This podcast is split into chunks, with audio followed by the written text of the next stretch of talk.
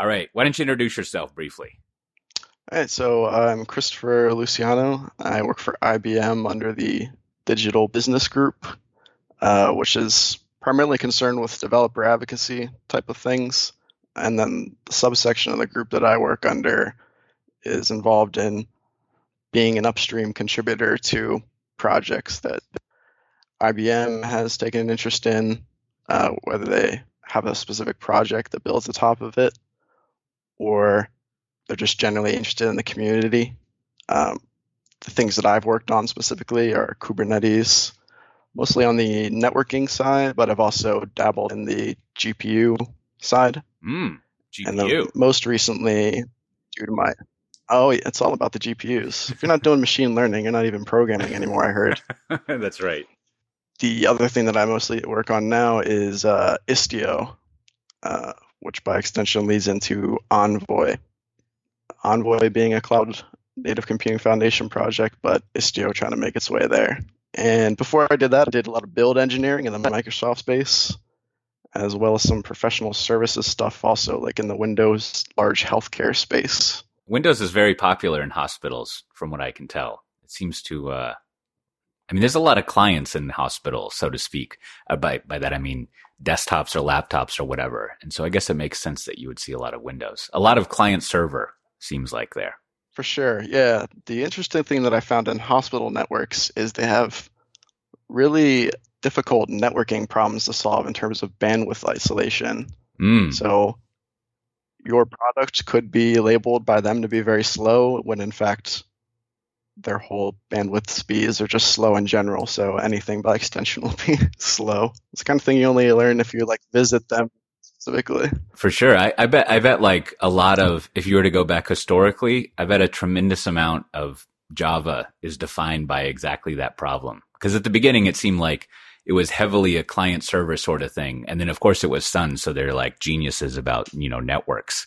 And so much of it was probably built around the, uh, and, and it, what you probably remember better than I do, but whatever that, uh, the stone tablets of distributed computing are with like the five laws. And that was sort of like every, every young Java neophyte was uh, required to memorize that or they had to do a bunch of sit-ups or something. So that's probably all that networking client server stuff probably freaked Java out for a while.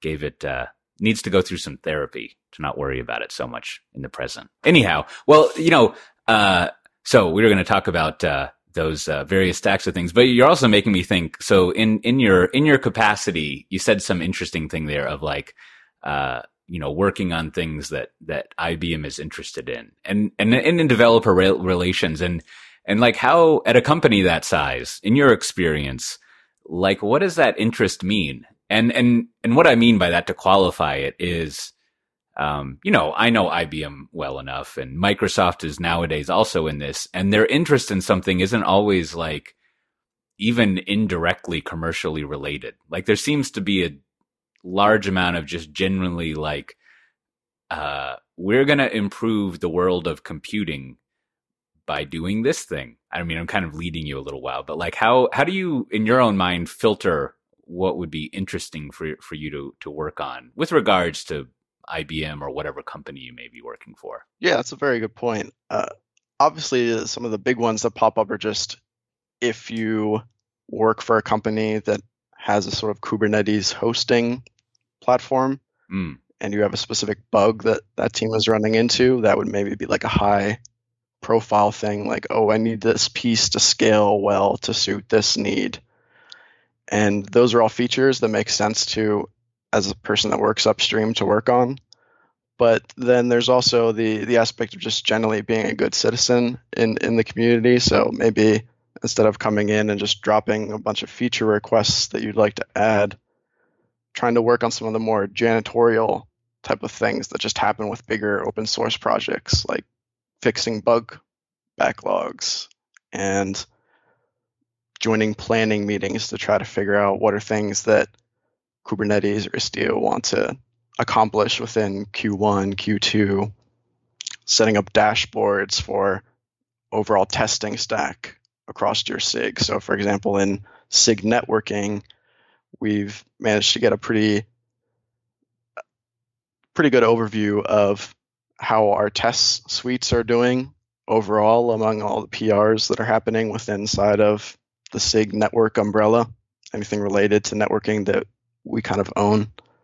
That was a task that I helped to drive along. Not that it was my original idea, but with inside of Kubernetes, you know, they they made this sort of pattern, and I took it upon myself to try to bring that back to SIG networking, set that up, and now every SIG network meeting, we go over our test suites, say, do we have owners that are looking at these issues? We have maybe this certain part of the testing suite is flaking out a lot, meaning that you know every now and then the test just fails for whatever reason.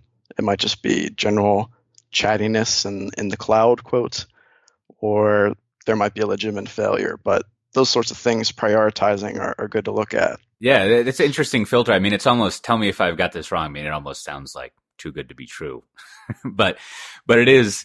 There are there are certain uh, let's call them stacks of software that that at some point they seem to become so broad and industry relevant that companies it doesn't drive everything that their involvement is, but there's a certain patronage that you do of it, almost like not to be all rainbow and sandals of open source, but you sort of like, you know, you want to make sure that your streets aren't dirty and that things are picked up. And so you kind of maintain the commons, if you will. And so as you're saying, right, like if the, uh, if, if the test suites are like flaky every now and then, someone needs to go fix the networking.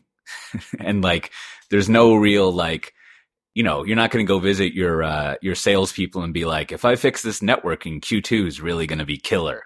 It's just more like the stuff will work and it doesn't suck, and then that leads to like other business things eventually. And also, we just care about the things working well, which I think, you know, I'm I'm thinking of. There was a point where I was working on uh, public cloud stuff at some some rant some company, and uh, the people building it were using uh, OpenStack, which was thrilling for them.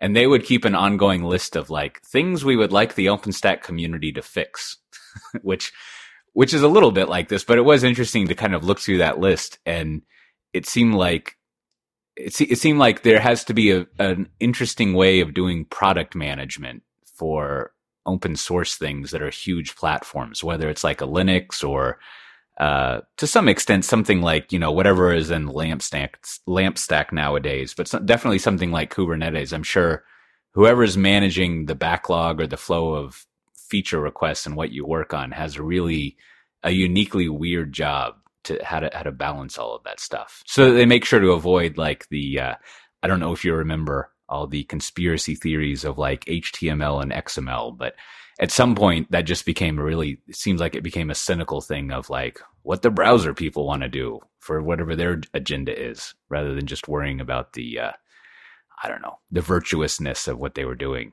And it sure is nice to avoid that in an open source project. Oh yeah. It, it's definitely interesting to to look back on some of those earlier days i actually pitched a talk saying that microservices have been a thing since we started working with soap in the early 2000s Hmm. And someone called me out. This is a this talk title or abstract is either going to scare people because you mentioned soap, or it's going to get them excited. yeah.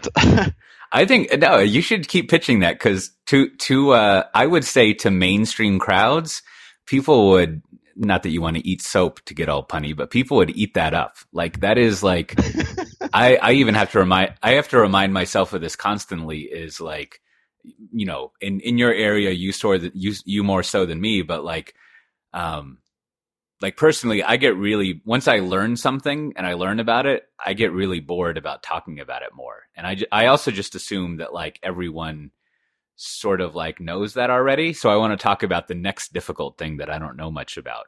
But in reality, in my experience going out to talk with people, most everyone is like, yeah, so I just finished getting my ESB upgraded. So let's start there.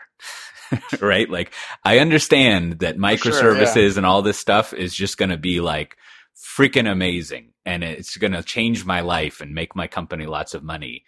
But at the moment, I know what soap is. so let's pull back the clock and start there and start analogizing to what that is and explain what this stuff is and why I would change it and so forth and so on. Yes, it's, initially difficult too. Sometimes when I'm coming up with new talk ideas that I want to submit to Cloud Native Con for Cloud Foundry Summit. How deep to go and how much introductory material should there be for someone that just came in, they just heard about Kubernetes or containers or something, and I want to make sure to suit them without having people leave halfway through the session because I'm just repeating things that they read about. Yeah, yeah. So speaking of that, that's a very unintentional segue. I thought I thought we would talk about the following two things and whatever else falls out. So one, because you have experience in the Kubernetes world, I thought it would be nice to talk about like not so much like what a replica set is and what you type in here and complain about how hard it is to get set up and all of the sort of uh, the things that if I imagine you went to a uh, kind of a nice mechanic shop, they would be debating about like, you know, which nuts are better to use and like some engine from a car from 10 years, like, you know, a bunch of insider stuff. What, although that's delightful, but more of like, as we were talking about. So like if we start, maybe not as far back as soap, but if we start with like, whatever the traditional thing is, like I was, I was thinking earlier this morning that like monolith always means whatever the current or previous application development style was. Like I'm, I'd have to go back and check the record, but I'm pretty sure when we invented three tier development, we were complaining about monoliths before that. But anyways, like it would be nice to start with basically with Kubernetes and then we'll get to Istio. But like, w- unless I'm a public cloud and, and I need to manage workloads executing, like why does this thing exist? Like like what does it do for me? And like as a part of that like how what is like the type of application development or or running applications that i'm going to be doing that creates the need for this thing? So that's that's incredibly broad but i'm sure you can figure out some interesting answers to it. Sure. So i always like to kind of uh, go back to the earlier podcasts, like when they were interviewing some of the originating founders of Kubernetes, like Joe Beda and Brendan Burns, Tim Hockin, when people asked them why originally did Kubernetes come about, and the story I believe that Joe always told was when he had a new SVP or, of sorts, and they came in and they said, "Okay, what's going on with Google Cloud here?" Well, we can launch these VMs really easily. And you pay a bit of money, you get a VM. And the SVP was concerned, like, okay, then now what? Because with just this VM alone, I still have to do all of the work of putting all of my dependencies in there, putting my runtimes in there, making sure that I keep this updated and everything. And then I need to make sure that over time, I either replace this in place or I, I, use you know my configuration management thing to get that going. And it felt like a lot of work for someone that just wanted to deploy their application. And we've seen platforms, of course, come out of that come out of this type of need. Uh, some of the earlier days, I think Heroku would have been the the golden mantra of I've got some code, I want to do a git push, and this thing is all of a sudden running. And uh, yourself, you know, as a member of Pivotal, of course, Cloud Foundry came about and created a whole platform out of this sort of thing as well. And it, it works with the Git push model. Every platform is very opinionated. And then there was maybe another sort of class of people that maybe that just wasn't as deep as they wanted to go. They wanted to be able to control their things at a finer level other than just some health checking to make sure I return 200 that this thing's okay. So when you talk about containers and, and you have this explosion of containers, I think a lot of some people like to try to judge it based on what they know about some of the heap settings you can tune in Java to control. Okay, if my application's acting up, I want the JVM to basically limit it or even, you know, throw an oom such that the application will die and try to resurrect itself. But not everyone also is using a language based on the JVM. So you see an explosion of containers in this movement to try to take all of these various programming languages and be able to deploy your application in that same way that you had that git push type of mantra, but also you have uh, an artifact that everyone can kind of reason about across different programming languages. You know, you don't just get a war file that you throw up here or mm. have some sort of a Python wheel that you can throw over there. You, in the end, you end up with this essentially box, which can be deployed across these things. But a box also isn't good enough. If you stack up all these boxes on one VM, you still have to worry about each of the individual pieces within each of those VMs. So you need to have something even over top of that, which we can effectively call an orchestrator of sorts. Then the orchestrator takes care of partitioning these things out across these machines. Uh, then you'll run into scale problems because it's not just good enough to have something watching your things and responding to if they're getting into problems. So you want to try to intelligently schedule these things out between your machines, maybe uh, put some more logic in there such that things that are guaranteed that need to talk to each other will be scheduled in a way that they are closer together uh, to minimize some of the service chatter between them. But all these things kind of come together in a way to attempt to take what, as you mentioned, what was your monolith before and try to ease you into a way of breaking this down in a way that doesn't put too much stress on a developer to need to know all the inner workings. Now, if you want, you can get down to that level where you are, you know, picking uh, your favorite runtime, whether that be Rocket or Docker or anything, and you can get down to the level of each of, tuning these each individual machines and tweaking some of those values.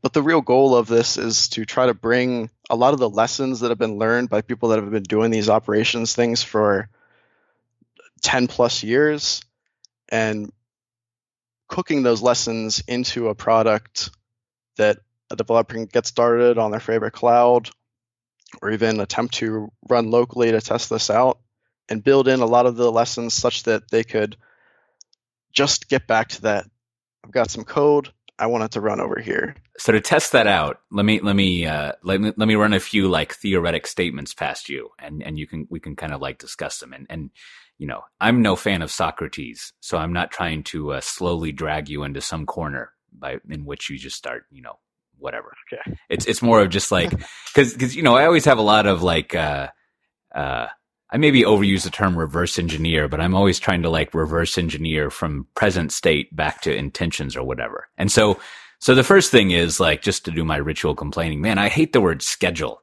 Like that's such a strange, I'm sure there's a reason that people choose scheduling, but it's like, like based on what you were saying, like to me, scheduling is like purely like a temporal time thing. It's like, it's like cron or whatever.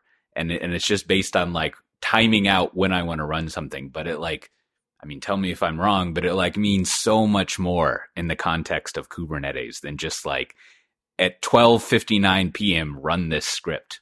But but it, so so like to that end, like what what what are all the tasks that scheduling does in this context? Sure. So there there are different forms, as you mentioned. There's the cron jobs, which I think has just been kind of renamed to jobs now inside of Kubernetes. That would be your I've got a task that I need to run on some set period of time across these machines. Go and do that task. Here's your schedule to do that. But then you also schedule general uh, pods or applications, uh, but we still effectively call them scheduling things, even though it's not something that is uh, just going to be thrown out there. It runs and then runs to completion and then stops and goes again. Right. It's not. It's not uh, like a. Uh, it's not like a batch job. Uh, in in that case, like a batch job, I see you schedule that, but it but it batch job has like a finite begin and end, and it might be reoccurring, and then that's it. Like, but it's an execution that occurs. Right. I think where scheduling comes into like these long term things is because of the the ease of use of deploying out a lot of these long term jobs and then oh, I've got a quick bug fix I needed, go out and do everything you just did again. That kind of comes into the schedule thing and it forces you into a model where you, you see how easy it is to deploy these things and, and upgrade them in a fashion that's not going to take down your whole stack. You know, I want to take out portions of this. And maybe that's where it comes back to if, if you think of the word schedule as like those short term tasks, you can also think of replacing your applications in a, a way that isn't going to be like a takedown half of my uh, internet in order to get these things out there. Yeah. You can put them out there and then quickly schedule yet again another release of your application. And it gets you back to like those those lessons of being able to deploy like that magical uh, blank times a day type of thing. But it's also not just about being able to do that quickly. Uh, similar to uh, the hpc space sometimes you want to literally have the best fit for your application so in the in high performance computing you know, they have their own set of tools and everything. And slowly, we've been trying to integrate them in Kubernetes, the sorts of machine learning and big batch processes that sometimes take weeks for these given research projects to complete. And in this case, you want the best possible node, uh, node being VM or bare metal or any other runtime. You want the best fit for your task to make sure that that task runs quicker than what would happen if you just said, hey, go ahead and spin this uh, up on nodes X, Y, and Z and have at it.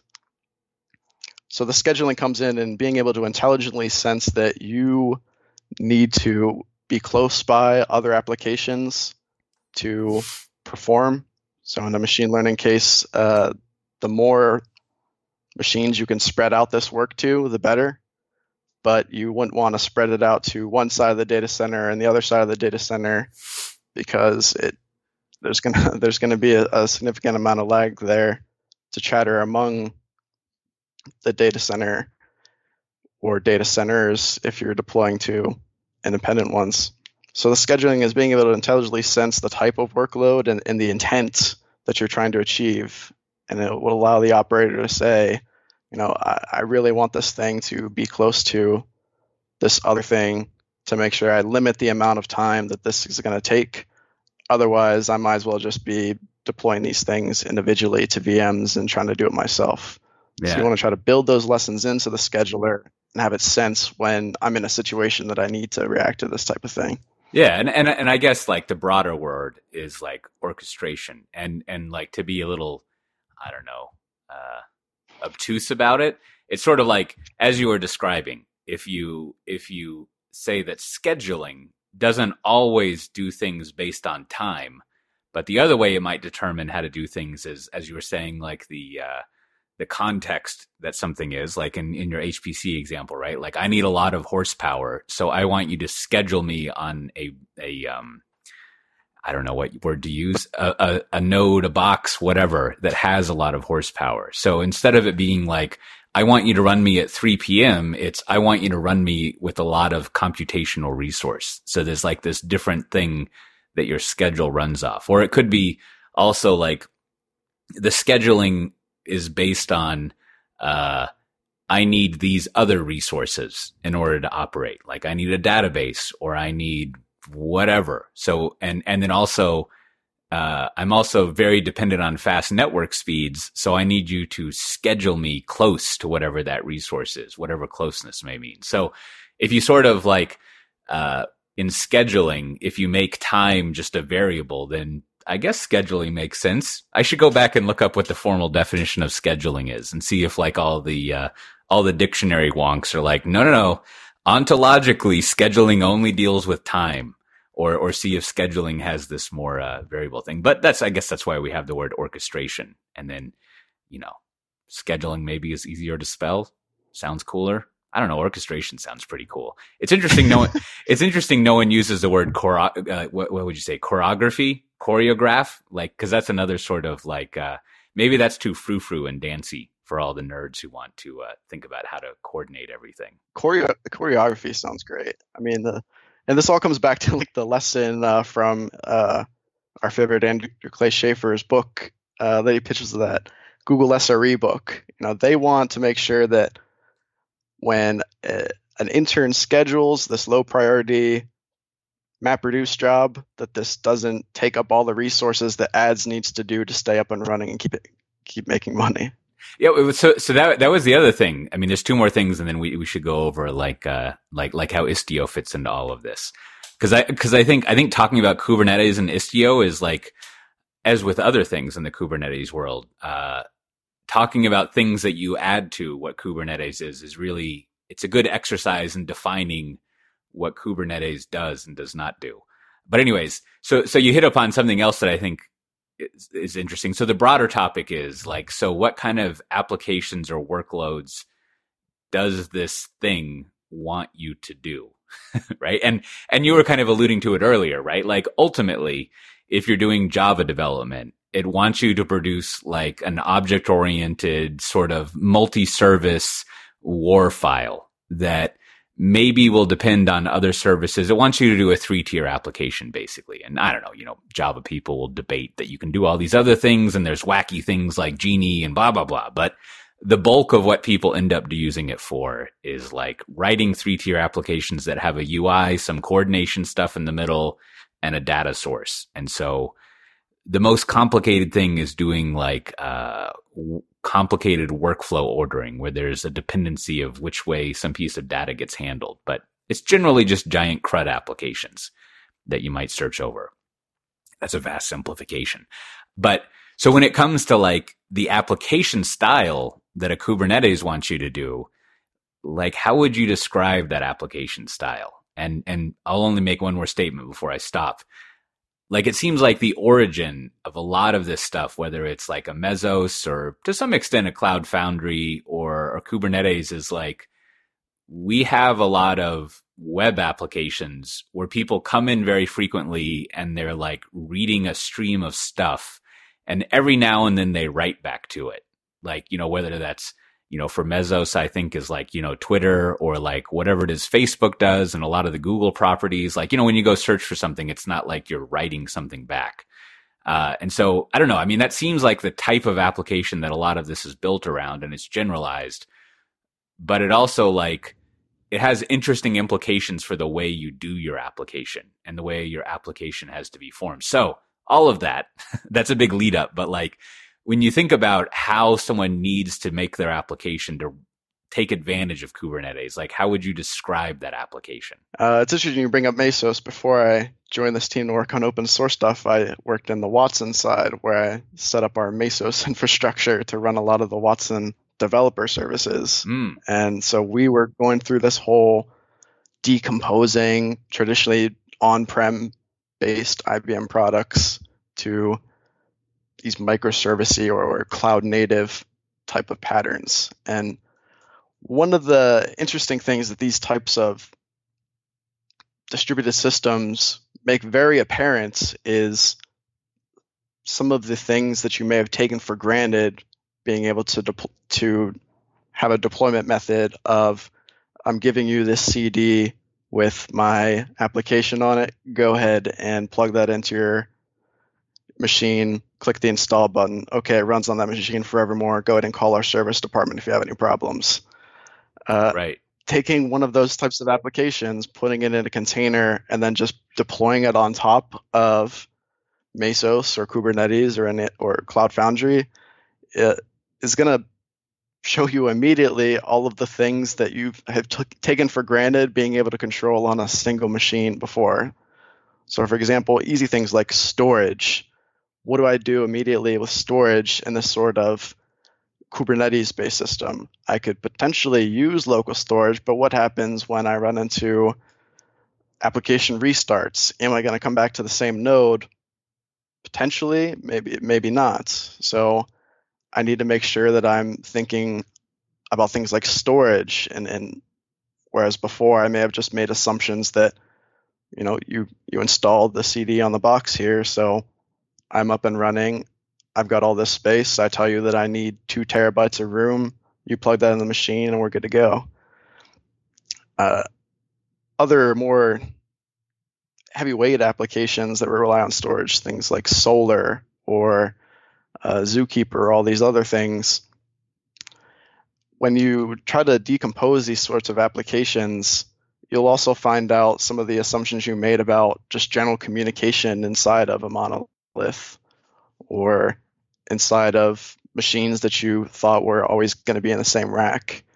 And you might hit latencies that you were unexpected before and that you didn't expect inside of your your code base that you're going to now have to deal with. The patterns that Kubernetes and these types of systems uh, apply around you are really trying to transition you into that sort of cloud native type of pattern and, and to those lessons that people like Netflix have been dealing with for years, where they they can't guarantee that you know every machine they land on is going to be you know just as good as uh, any other machine. So you have to start to think about any sorts of problems the way that anyone would think about a bull running around their data center would have to think about. Uh, despite the bull uh, hitting all these machines i still have to be able to serve my content.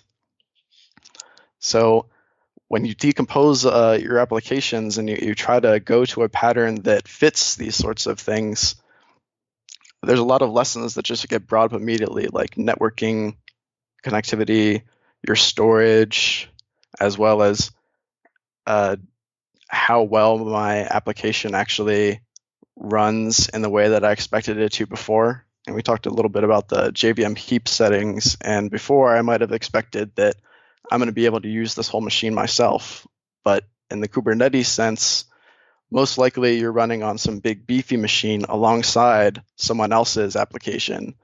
And if you're a company that deploys a lot of applications, you need to decide almost which applications would you say make me money, whereas which applications can I say, if I'm having problems in my data center, can I safely kill off and allow to maybe pend for a bit while they find a different place, and which ones where if they go down and I can't maintain the service uh, availability that I've promised my customers, am I going to start losing money and have people complain? Yeah, that, that's kind of like a thought provoking way of thinking about things. I mean, one, sort of like go in and marginalia it up, what you set up, like, uh, well, to introduce a word, it's sort of like you mostly want stateless applications, right? I mean, that's sort of like a big deal that, and, and my understanding, I haven't ever programmed a stateless application really. I mean, I don't know that, whatever in the way that it's understood nowadays, but like that mostly means that of course there is state, but as much as possible, you want every component in your application to not depend on state beyond what it might store in memory. And so if you need state, uh, you sort of offload that to some other service that maintains state for you, which has a host of all of its other problems and all sorts of things to it. But that's the basic principle. And then, and then to pull back from that, you're like, well, that sounds like a hassle. So why am I going to put up with that? And then that gets to the other thing to, to add, you know, to comment on what you're saying is if you have a stateless application, it allows you to do all this, let's call it well, whatever. It's probably just going to be Kubernetes at the end of the day or decade. It allows you to run on Kubernetes. And what that does is it adds, it basically allows you to run high scale applications a lot better. And by a lot better, there will probably be more. I know you're not supposed to say uptime, but from an end user perspective, the application will work more frequently at, at an acceptable speed. Um, and then also what that implies is you can probably run on cheaper infrastructure than if you were just using VMs. And and so the result of all of that is like basically so the types of applications you want to use this for, which are a huge amount of the applications that exist nowadays, are probably anytime you have a mobile application, definitely anytime you do a software as a service for more than let's say 50 users, maybe not 50, but like you know, whatever, whatever you may have, you're going to need to do it in this style. And increasingly, that's most any kind of application. And then, you know, HPC is always its own like exotic little corner there. But, um, the nature of, of the, the workloads that run on an HPC fit themselves to this model oddly weird because they're not like, HPC is usually not like a huge amount of users. Usually there's like one user but they have multiple processes going on that are sort of like uh, I don't know parallelized. So there's multiple agents sort of running in there. I don't know. I don't know HPC that well, but it seems like that profile of application is what you would want to run on it. So in contrast, if I basically have like a departmental app that is just like there's the five people who work on it and we update Warsaw's sales records every quarter. Like I probably don't want to call in all the fancy Kubernetes people right now to convert that to a microservices application that like is highly fault tolerant. like I more want these higher scale applications that are more business critical. Sure. Yeah. Well, you could you could definitely make the case that this thing just is not worth porting over to here. Um, now there has been, of course, a lot of enhancements within side of Kubernetes to suit these sorts of applications because, as you mentioned before, there's always going to be someone that comes along and just said, "Hey, man, I just got to the cloud. I just took all my stuff that I had in my own data centers and I put in the cloud. Now you're telling me everything needs to be rewritten to suit this other system? Yeah, probably not going to happen anytime soon."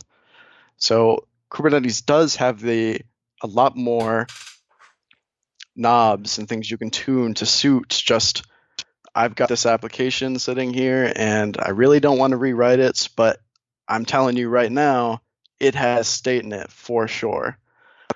So you could use the stateful set type of thing inside of Kubernetes to make that assumption of local storage a little more easy, that make the identity between all of these independent things pretty reliable. And then this is a little more transparent to someone that is just used to deploying this thing and updating it uh, once or, or twice, you know, a month or something like that.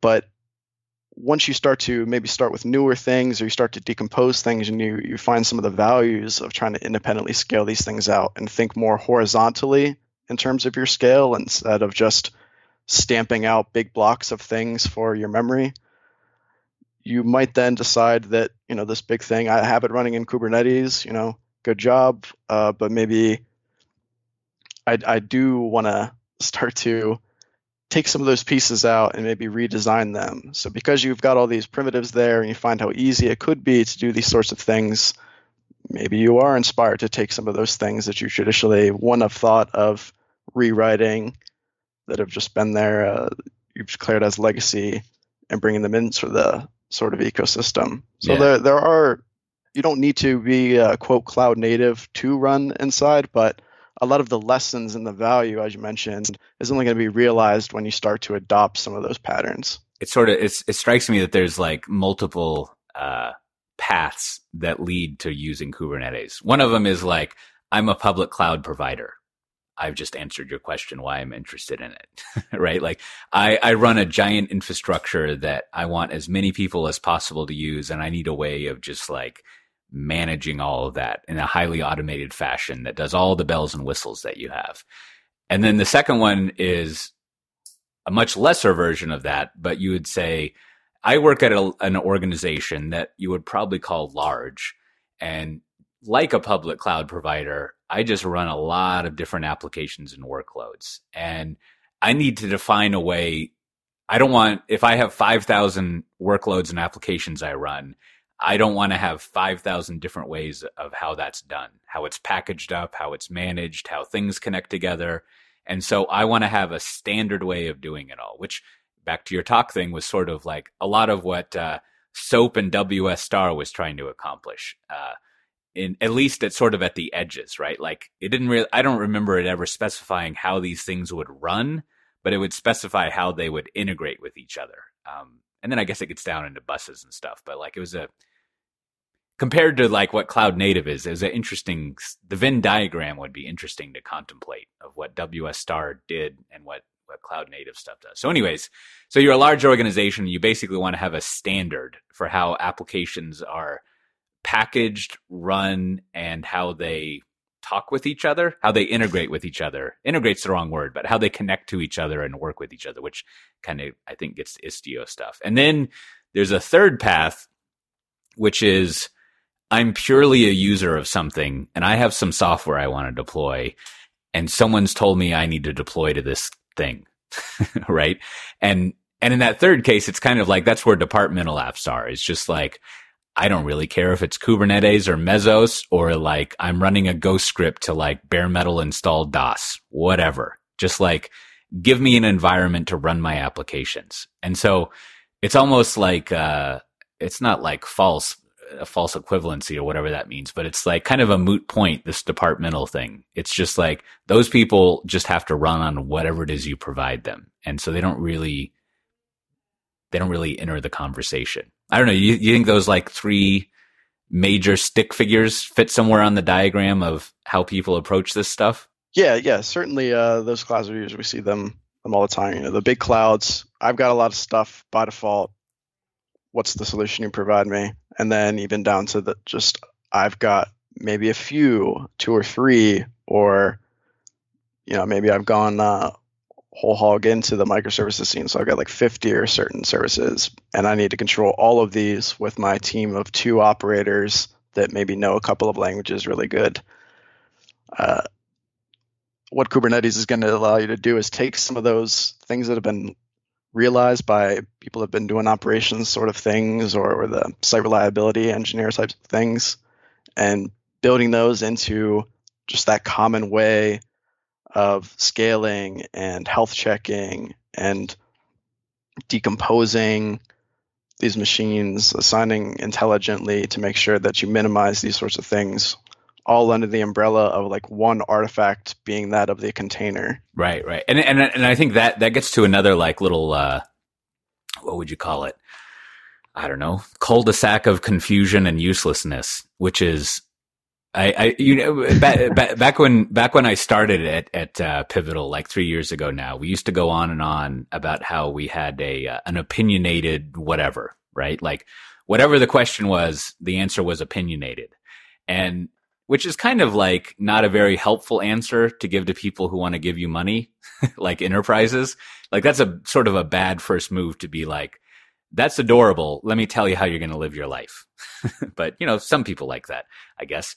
Um, but I think, I think what we and other people are trying to get to and, and definitely kind of like, at least from my perspective, it's almost an unspoken part of cloud native Kubernetes think is like, we are defining a way of running applications and basically you need to run your applications that way right and and granted like you were saying you can like you can set things up just to be like a monolithic application running in a i don't know the terminology so i maybe will embarrass myself you can have some giant interstellar pod that runs your monolith but that basically means that you're not this it's it's you know like you don't really need this. You're using like a Mack truck to transport a gallon of milk or something ridiculous. Or I don't know what the analogy would be, but um, so you could do that. But if you want to do things in a truly cloud native fashion, uh, and this is where people point to the twelve factors or whatever, but like you have to like package,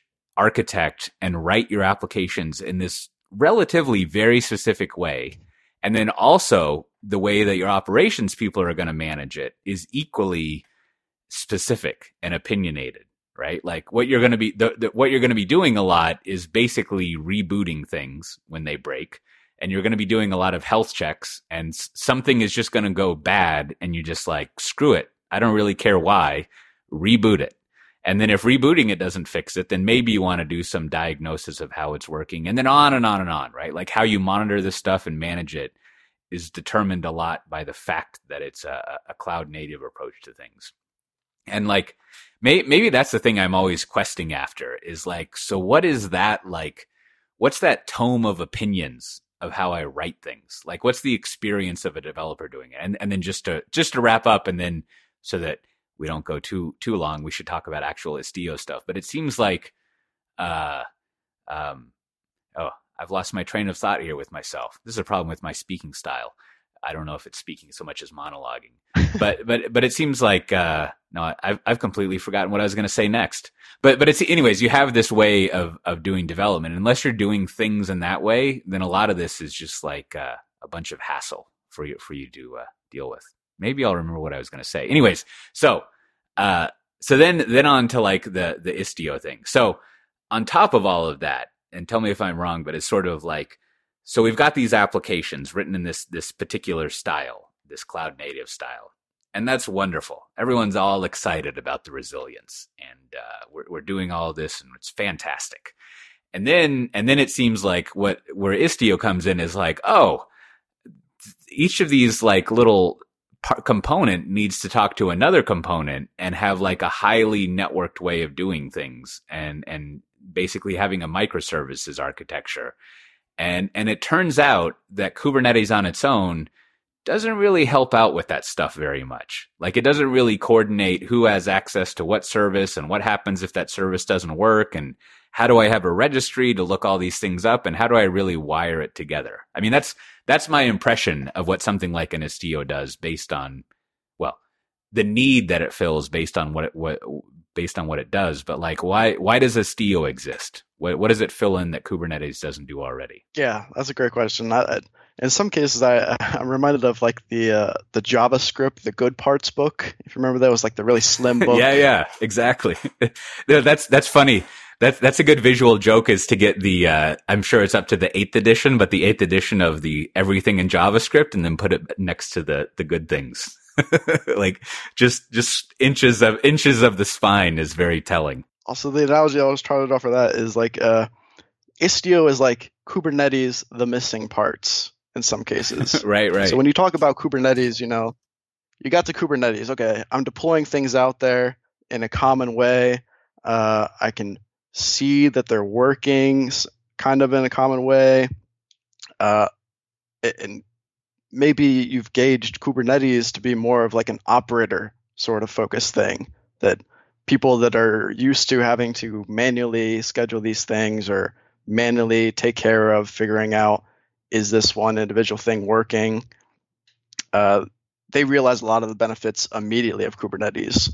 But for someone that is just a developer um, that just doesn't solve all of the things that they really want. They still now have all of these services out there that they've deployed, and they have monitoring dashboards set up for each individual one, and they're chatting somehow with JSON and maybe REST between those, but they don't get a good picture of everything in total unless they've come up with some sufficiently complex dashboards that tell them globally for this service stack, uh, I'm handling this percentage requests, or I'm not serving up a ton of 404s over here.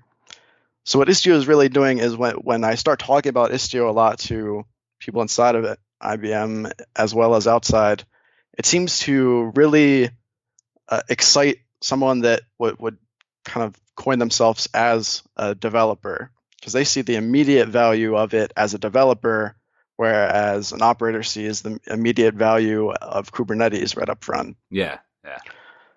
So the the missing parts of Kubernetes from from the developer sort of point is how can I tell uh, what things are not working out uh, so well, and how do I automatically rebalance a lot of the problems that I'm having to other applications? These are things that Kubernetes just doesn't work. It doesn't work at that layer in your in your OSI model. It knows about ports. It knows about it can hit an HTTP endpoint to see if it returns a 200, but it doesn't allow you to easily introspect from there individual metrics that may gauge if you're really healthy or not. Mm. So one of the big selling points about Istio is being able to work with this sort of sidecar pattern that you might be hearing about. Uh, Netflix and others uh, like Google, because they control their whole stack, they have a certain amount of languages that they can say, you know, we support this language, this language, and this language, and if you're using something else, unfortunately, we just you, you know you might be on your own here. And they write libraries specifically for those things to make the development of uh, metrics within inside of your application uh, a lot easier to collect and, and, reason about. And they have a ton of resources they can throw at developing those libraries to make sure that when you call another service, I know exactly how that's going to work because you have a language specific binding to call out to other services or collect metrics yourself or to limit the amount of destruction you can cause throughout the system by rate limiting requests or certain users, dark launching features and whatnot. But in in today's uh, kind of startup scene, or even just in companies that don't place very stringent requests on the, the set of language uh, programming languages that you can use, you don't have those luxuries, and that's where you see this sort of sidecar pattern coming up, where you inject uh, in the Kubernetes sense, you would put in your pod another process effectively that'll intercept any communication that you have that's meant for another service and collect those metrics, collect the traces between the applications, tell based on where based on the headers where this request should go, know that I can't send this request over here because that request is where that server is potentially under load. And this, what the sidecar allows you to do is is basically just to pull this alongside of your applications without changing your application to suit a very specific set of libraries that you have chosen for your company to to use to try to reason about and that you contribute to. And the big selling point. So, so to interrupt you, because I think this is another particular uh, particular word thing. So, a sidecar is basically like a proxy or a pipe? Yeah. So uh, the sidecar uh, mantra is very similar to just you know like a motorcycle sidecar. Uh, everyone's got one here, and this is just how where you're transporting a second person. You're always going to have this sidecar here. So it, it does kind of act like a proxy, but then you know you might get people that are very uh, adamant about what how a proxy should act that you can't really call it like a, a load bouncer or a proxy sort of thing. You can effectively treat as a proxy. Yeah, I guess a proxy in this this case is a not overloaded, underloaded term. like like it means a very narrow thing. Whereas, and that's why I was kind of throwing out pipe in the old Linux sense of the word. Like on the command, I can never figure out the difference between a pipe and a redirect, but never mind that. But like on the command, you basically are introducing a pipe that's going to take whatever the input is do something to it or even make like a branching decision and then go on to whatever the next step was. And then I think the other, correct me if I'm wrong, but the other thing of a sidecar is that like um, it can be injected afterwards without the thing having to know about it. So like a load balancer is is a good uh, is a good example, right? Like you can write your your your web application and someone could put like 10 load balancers in front of it to do various things and you would never have to know about it. And and then i don't know i mean is that sort of like a fair summary from a marketing person like myself? For sure yeah. It is essentially a proxy and um, mentioning of the load balancer is interesting because yeah you would think normally that you're placing the load balancer at the top and outside traffic coming in hits load balancer and is distributed somewhere and internal things communicate between each other because they have hard coded the strings that they need to communicate with. But what this sidecar allows you to do is basically put effectively a sort of load balancer proxy in front of each of your individual applications. Mm. So you hmm. get all the benefits of that edge load balancer uh, between inside of the data center between your applications as well. Yeah, yeah, may, may, I think I think what I've always gotten hung up with that term. I think about these things too much. Is like when I think of a sidecar, it's like it's like attached to the motorcycle, and basically the sidecar, if you'll pardon the French, is like fucked. Like it can determine nothing.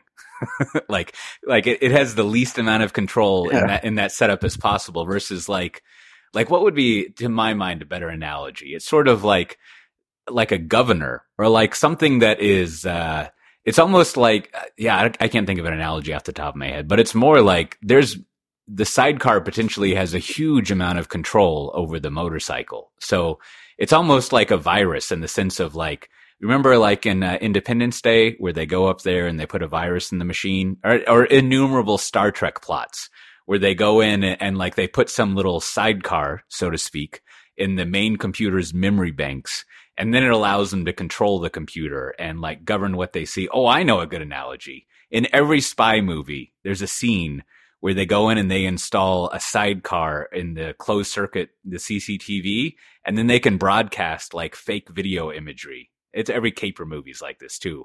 So all of the hallways look like everything's fine, but because they have this video sidecar installed, they can filter out what's actually happening and replace it with the dummy footage. yeah, yeah. Um, like in Blue Streak in the beginning, when uh, Martin Lawrence is in there. Well, I guess it's more of a heist movie, but yeah, they display like the normal everyday scene in the hallway. When under the covers, you know, they're stealing your diamonds and opening up the safe. Right. So there you go. That solves my sidecar problem. Um, so yeah. So so then So, so- yeah, that's an interesting way. Like the sidecar that you might think of before, it could be like a logging daemon or something. Yeah. You're just attaching it on there as like a rider or a metric daemon. That's right. Yeah, like it's almost like the sidecar there is like, you know, hold my helmet or my beer as it were. Like they're they're more of a servant in my mind to like whatever the main thing is. But but fair enough. It's all, but then again, sidecars are cool cool that seems cooler than just like I don't know. And you can't really call things slave anymore. That doesn't seem good. But anyhow, uh like uh so so then so then to that end, what what are like what are like the the services that something like Istio provides? Like what are these what are the missing parts that it does? Sure. So the sidecar that is uh, within Istio is is the the default is Envoy, and Envoy is is going to be like your your kind of controller of these things to bring together the what's effectively being termed as like the service mesh. So meshing all of the pieces together in order to control communication between those things. So what once Envoy is injected into your pod, there's a couple of different ways to do that. You can do it manually by just tossing out your deployment script into the binary and it munges it and attaches the Envoy sidecar on there. Or you can deploy out a sidecar injector if you're using something like Kubernetes, which will automatically watch anything that's being deployed with the given parameters, and then it'll attach it on for you before it's actually scheduled to it, a given node. And what this gives you is the ability to still talk DNS the way that Kubernetes is going to allow you uh, to communicate between two services. But uh, as soon as Envoy is deployed with your application on a machine, it creates an IP tables rule, which will start to redirect all traffic destined for this given pod or that, make up this service to the Envoy container. And because now all traffic passes through Envoy, you can see from start to finish uh, all of the metrics that are going to be gathered at that HTTP call layer. So if I call out to my given service uh, that displays, uh, we use the Bookinfo example in Istio. If I have a service made of a few parts, I have my presentation page, I have another service that shows reviews for a book, and then another service which displays ratings for that given book. Because uh, the product page called out to the reviews page, and both of them are using Envoy, I basically get to see that request from start to finish in order to gather how long the request took, uh, was it successful or not, was there any like redirection along the way, as well as all of the steps that it took along the way if it bounced around other services. So one of the big selling features of Istio is being able to drop these proxies in there and gather this whole new world of metrics that maybe you didn't get before. So, uh, kind of the example I was doing in the beginning, I started to decompose this. Now I've got, you know, a Graphite dashboard for each of my given services, but that doesn't tell me overall how my application is doing. So, because I get to see from start to finish the call chain through here, I get unique metrics gathered between all of these things, which tell me more about my my services as a whole that make up one given product that I can't that I couldn't really get unless I was carefully instrumenting my applications to know that necessary call chain to develop the metrics and whatnot. Mm. So Istio tries to sell this almost as like a drop in. You drop this in, look at all these protocol level metrics that you gathered. Aside from metrics, you know, just being able to stare at dashboards as well is not something that's extremely useful because in the end someone would have to carefully notice that things are in trouble and then maybe switch their load balancer or deployments over to more healthy nodes, like if a part of the data center or whatnot is under trouble. So it's really what you can do with those metrics in the end that really shows some of the unique values of Istio.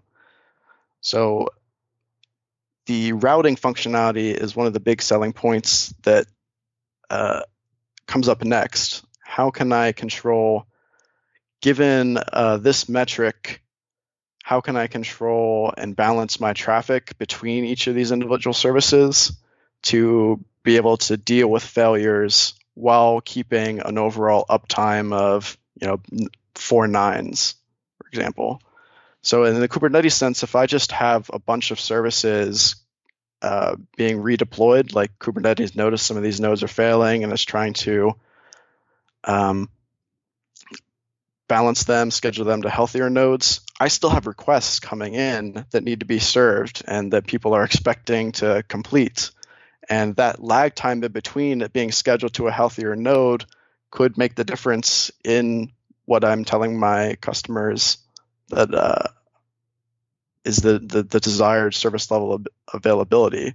So I want to be able to quickly tell that something is under load and automatically rebalance the traffic without someone having to manually go in there.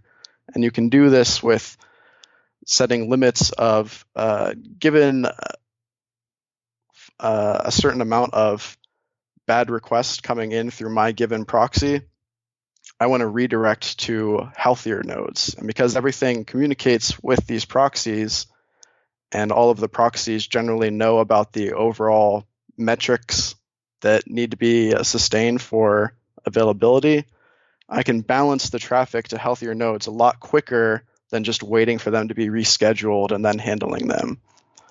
So one bad request won't continue to go to a bad node. It'll automatically be redirected because all the envoys know this given host is just under a lot of load right now. I think this is a very instructive point in, in the sense of so Kubernetes doesn't do that already?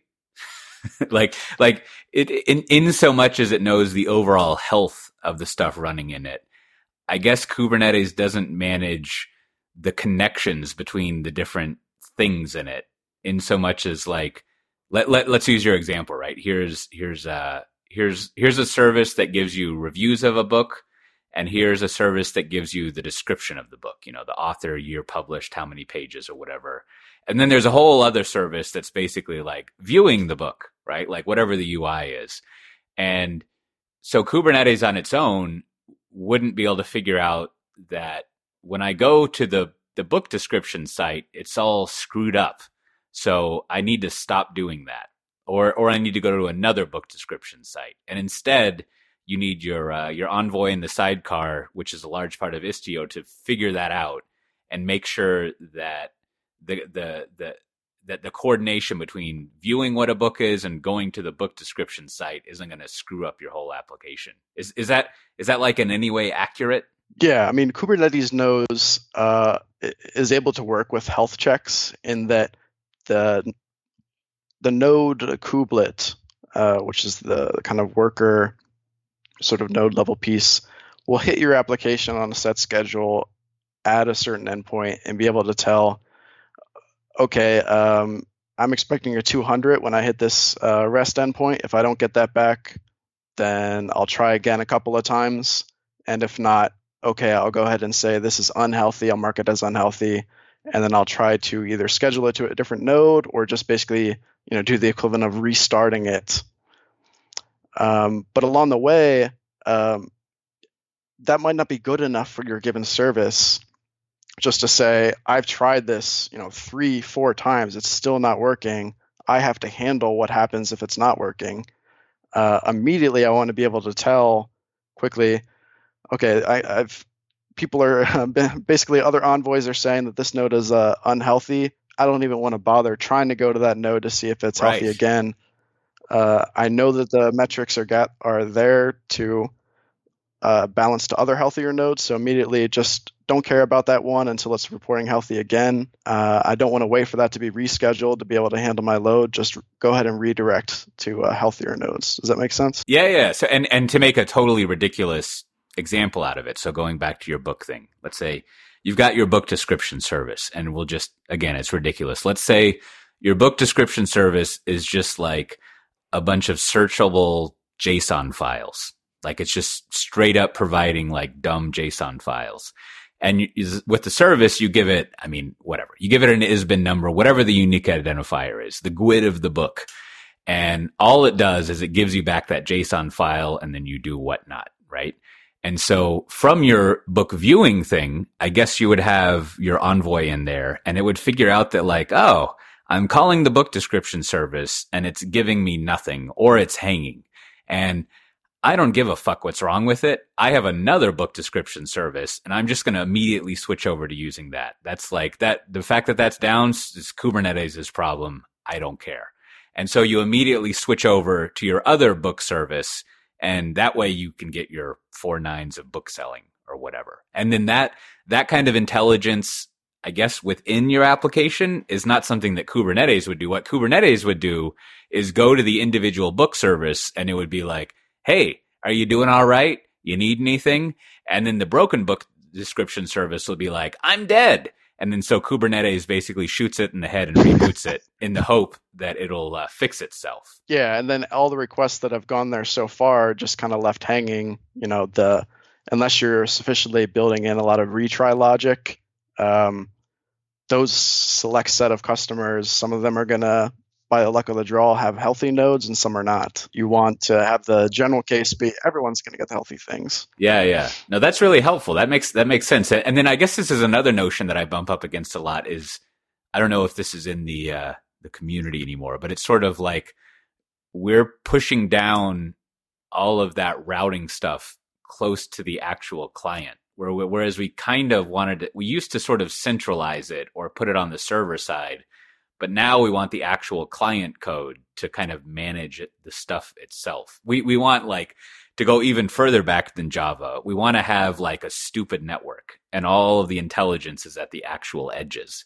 uh, that that we have. Indeed, yeah. And then kind of like that sense in the beginning where you had like opinionated platforms for operators, and then you move to like being able to swap in and, and tune things to uh, your heart's desire applications differences among applications are are vast, and the idea of just load balancing by uh, using the traditional round robin fashion, which is kind of uh, a default within inside of Kubernetes, where I just say, okay, I send a request over here, you're next in line, I send a request over there. That round robin sort of thing is not going to fly with all applications because load can be described very differently depending on the application. So, for example, if I, I could have an application that ha- always responds within a certain amount of time, and it's similar to like that CRUD sort of application. Here's your request. I want that review. Give me that review. Okay. Here's your request. Give me that review. Okay. And that is something that's pretty easy to to think about in that round robin sort of fashion. Mm. But maybe your type of load for your application is different. Like if you have uh, some requests that'll take longer than others, um, for example, if you needed both the ratings and then you needed to drill in on a certain feature of that book and you, you wanted to filter very uh, filter to exactly what you wanted for, for that given book, there's multiple calls with inside of that thing or multiple sources that need to be compiled together. So simply distributing that request in that round robin fashion to all your nodes might tend to overload some of the sort of nodes because uh, as a user, if you expose the ability to filter and the ability just to return the default, and some people are doing the defaults and some people are doing the loads, you might end up, uh, if you're round robining around, with several servers handling all of the requests for those large um, load based calls and others just getting the easy ones. Mm. And that sort of load could not also be easily figured out by Kubernetes. It just is calling out, and you're responding with the 200s. Um, but under the covers, you know, everything's on fire for you because uh, you keep getting new requests for things uh, with expensive operations. And Istio allows you to customize some of that load. Now, now you now you're potentially blowing my mind here because like what I what we were talking about was like the client talking to a service and making sure that the client is cool.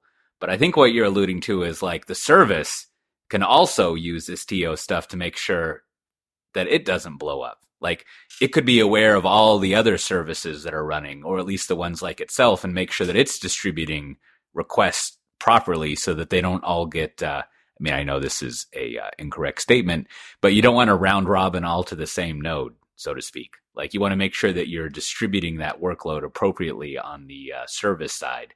And there's probably a lot of care and feeding that goes into uh, that side as well. I mean, I guess if you're pushing all the intelligence out to the edges, the actual service that contains your uh, all your JSON files is an edge itself, and so there needs to be a tremendous amount of intelligence on on that side to uh, figure things out as well.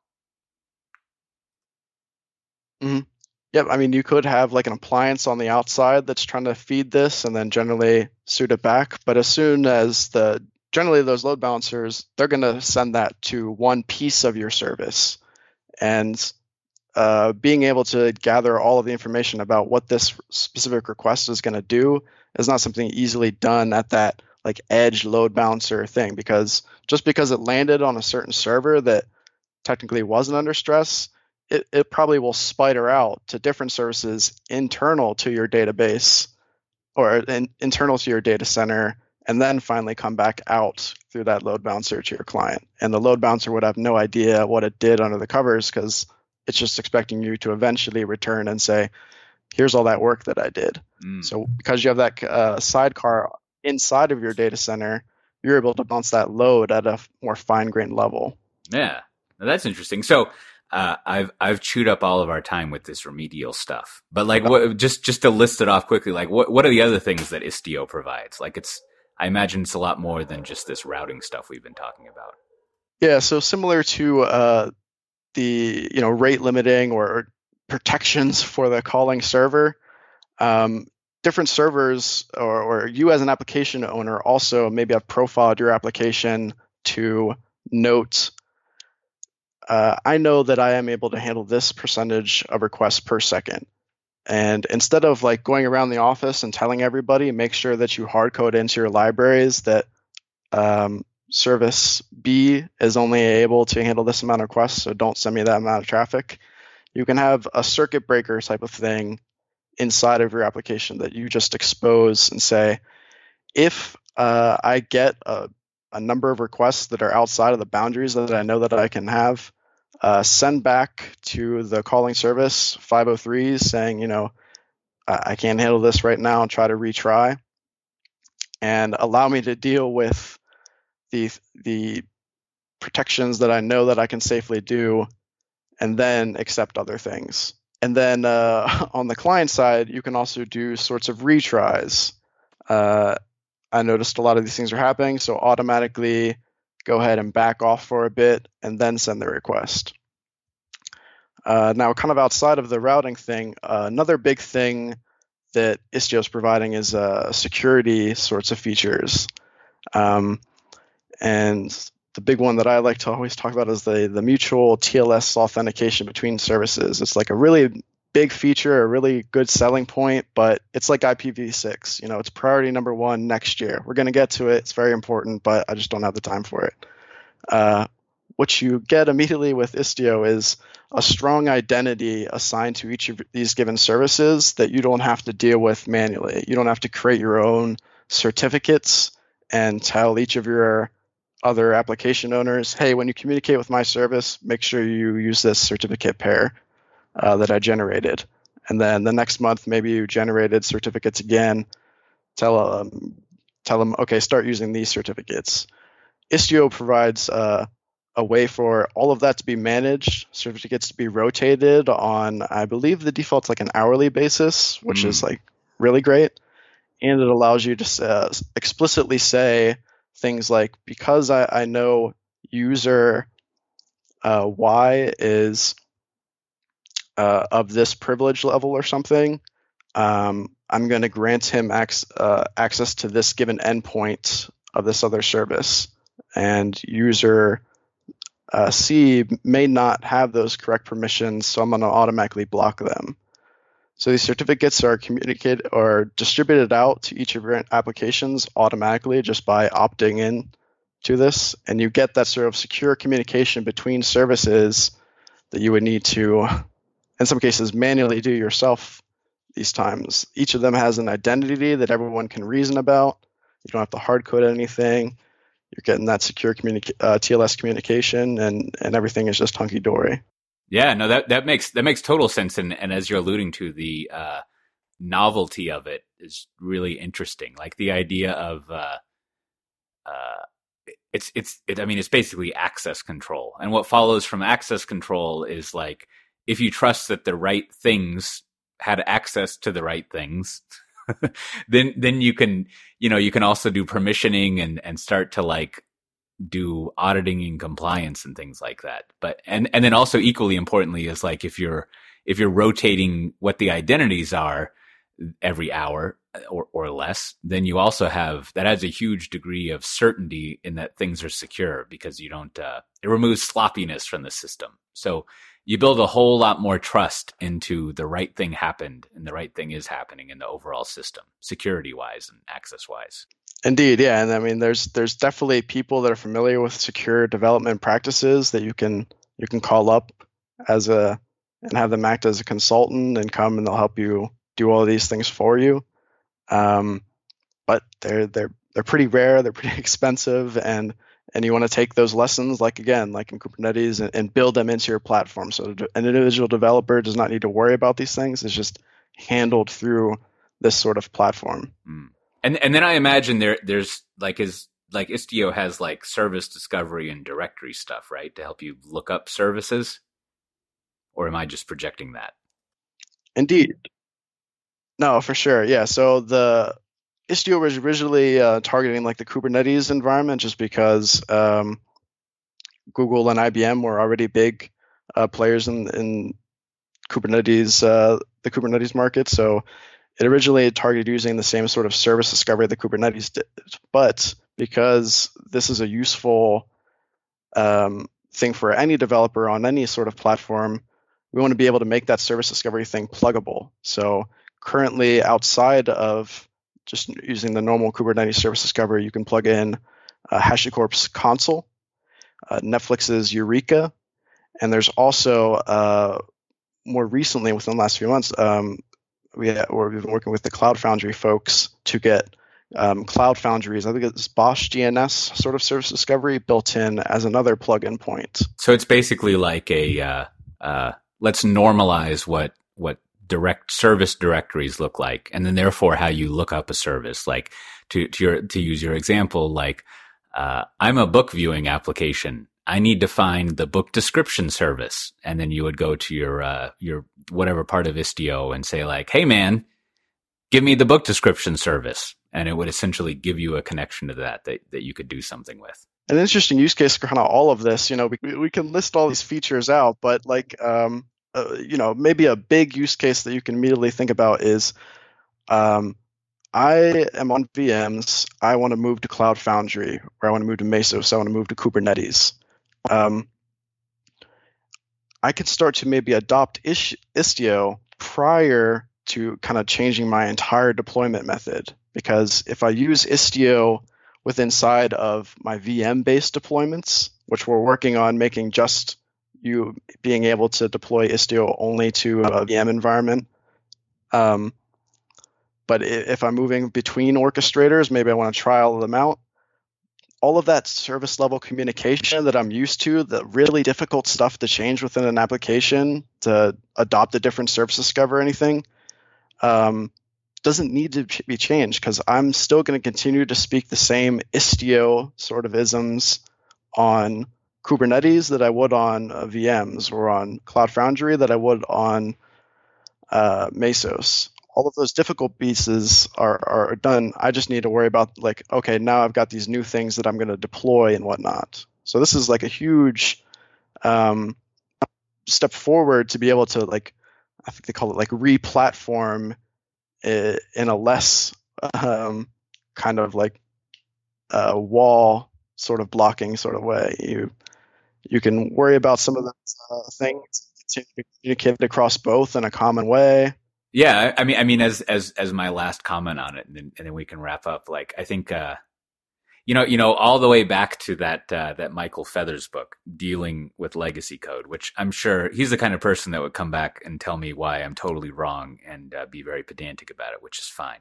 That's no problem. But like, it's basically, as far as I could tell, a book about how to write unit tests for legacy code so that you can then modernize it, right? Like, it's sort of like, like as you'll recall, refactoring is wonderful. And there's a part that people often overlook, which is you need to have comprehensive tests to make sure you don't break things with your refactoring. So the issue with modernizing legacy code is you don't have tests and you have to touch the code in order to make tests. So now you're fucked. Right. And so how do you get around that? and, and he, he has this concept of, uh, that I think I've seen transmuted to other stuff, but like, First, you want to start by finding the seams in your code, like the weird edges you may not know about, and start there. And so similarly, like if you're modernizing an application, maybe there's this other approach of like, uh, there are components and parts of your code and there's kind of lines or seams around them. And so if you metaphorically sort of use Istio to talk just between those things, no matter what the infrastructure is, as you start to move those individual components to your different type of infrastructure, like your Kubernetes or whatever, things will work out better because a large part of what you have, the issue you have with modernizing legacy applications is the way that your different parts of the system talk with each other is troublesome. and so if you normalize that, it's a little easier to move things over and uh, strangle is the wrong word, but you're sort of like, you're facading out and pot- potentially strangling things, which could be something. I don't know. I feel like app modernization is like so many things in life where you can generalize about it and make rules, but it's pretty much a unique experience every time, which is why it's terrible. But at least there's some good strategies uh, start to play out. Yeah, unfortunately, uh, like technology isn't like buying a microwave. Like you can't just buy the microwave with green uh, buttons and whatnot and expect that you can customize it to your heart's desire. Like uh, most people in technology want to be able to have plug points. So if your plug point is service discovery, um, that's what Istio is hoping to have to generalize on that. Different logging daemons, there's pluggability in that. And Kubernetes, you see this as well, being able to support different runtimes and your custom schedulers. It's all about trying to drive the most adoption through easing that on ramp forward. Yeah, yeah. That's that's so this is this is a good overview. There's probably a lot more on Istio that we could talk about. But you're also making me think I think there's there's maybe a, a, a, parabolic, not parabolic. There's a parable in the differences between an oven and a microwave that we could reflect on the technology where, like, you get an oven and it basically, at most, it does four things. Like the main, it goes to a specific temperature and makes sure that it schedules that that temperature remains the same inside the oven. You can also set a timer that either turns off the oven or does not turn off the oven when it's done and it usually has a clock on it, so you can use it to tell the time. And then it has an oven light, and it basically like does those four things. And then you go over to a microwave, and you're like, what the fuck do all these buttons do? Like I've got power levels, I can defrost things. I like I got all these different options in a microwave, and at the end of the day, all you really I don't know about pit people, but all I ever really do is I use the minute button, and which will only go up to automatically setting it for like five minutes so then if I need to set it for five minutes, I got to do a more complicated routine of saying the total time. But it's like I use the 30 second and the minute button at whatever the default power level is. And I have no idea what the rest of those buttons are. And yet, if you were to like give me a microwave that had, and you see this, those industrial ones that only have a dial, like whenever I have a microwave that you can only set the time on it, like I feel like I shouldn't have that microwave. Like I need more functionality. It's like anyways, between those two things is like, and then if you threw in like a stovetop, which only has one function, like you turn on a burner from one to 10 if it's electric, or you kind of eyeball the, the height of the flame. Like the, the different knobs, literally, the different knobs and buttons you have on those different devices seem like an apt metaphor for all this tech shit and like what people actually need. So there's a little weird jag for you. But anyhow, thanks for being on here. Like if people if people want to uh, fo- follow up with your stuff or look up more of this, like what would you point them towards? Uh, definitely for for Kubernetes, just the Kubernetes.io. Uh, I'm CM Luciano, C M L U C I A N O on the Kubernetes Slack. CM Luciano on the Cloud Foundry Slack. I'm on there. I'm on uh, probably three other Slacks. Normally, you could find me with that handle, especially GitHub, github.com slash cmluciano. Uh, istio.io for getting started guides. There's some good getting started guides on there, as well as getting uh, more fine grained about some of the features that we talked about, like how to customize that load balancer policy and whatnot. And I do go by CM Luciano underscore on Twitter if you really want to communicate with me on there. If you hit CM Luciano without the underscore, you're going to get someone that uh, is a lot more successful than I am. He runs some sort of junk uh, removal company in Canada. That is not me. You want the CM Luciano underscore on Twitter. Just just think you could combine your uh, your enterprises together, and you could have a startup that basically goes into clouds and does garbage collection. That, that you, you those two things would be great. I'm sure. Oh, There's, yes, a lot of money in that, but only available in Canada, unfortunately. It's not very global, but you know, it's got its own set of markets. It's it's comfortable it's at. Exactly. It's plenty of charm. Well, uh, well, again, thanks for being on. And as always, this has been software defined interviews. If you want to uh, go look up the show notes, you can go to softwaredefinedinterviews.com and there's, uh, there's a whole bunch of other episodes there. There's only about, uh, at this point, maybe four or five of the new format of interviews that we have. But if you remember the uh, members only white paper episodes that Brandon and I used to do, we have all of those in there now and some weird little, uh, interviews and discussions that I used to do uh, as well. That's that's why this is like episode sixty, whatever it is, because I I uh, speaking of legacy modernization, I ported a bunch of old stuff into there. But just go over to softwaredefinedinterviews.com and you can find the Slack channel we have and newsletters and buying a T-shirt. And if you look in the show notes, there's a twenty five percent discount on the T-shirt because apparently people didn't want to pay the full amount, which is fine. But uh, we'll see everyone next time. Bye bye.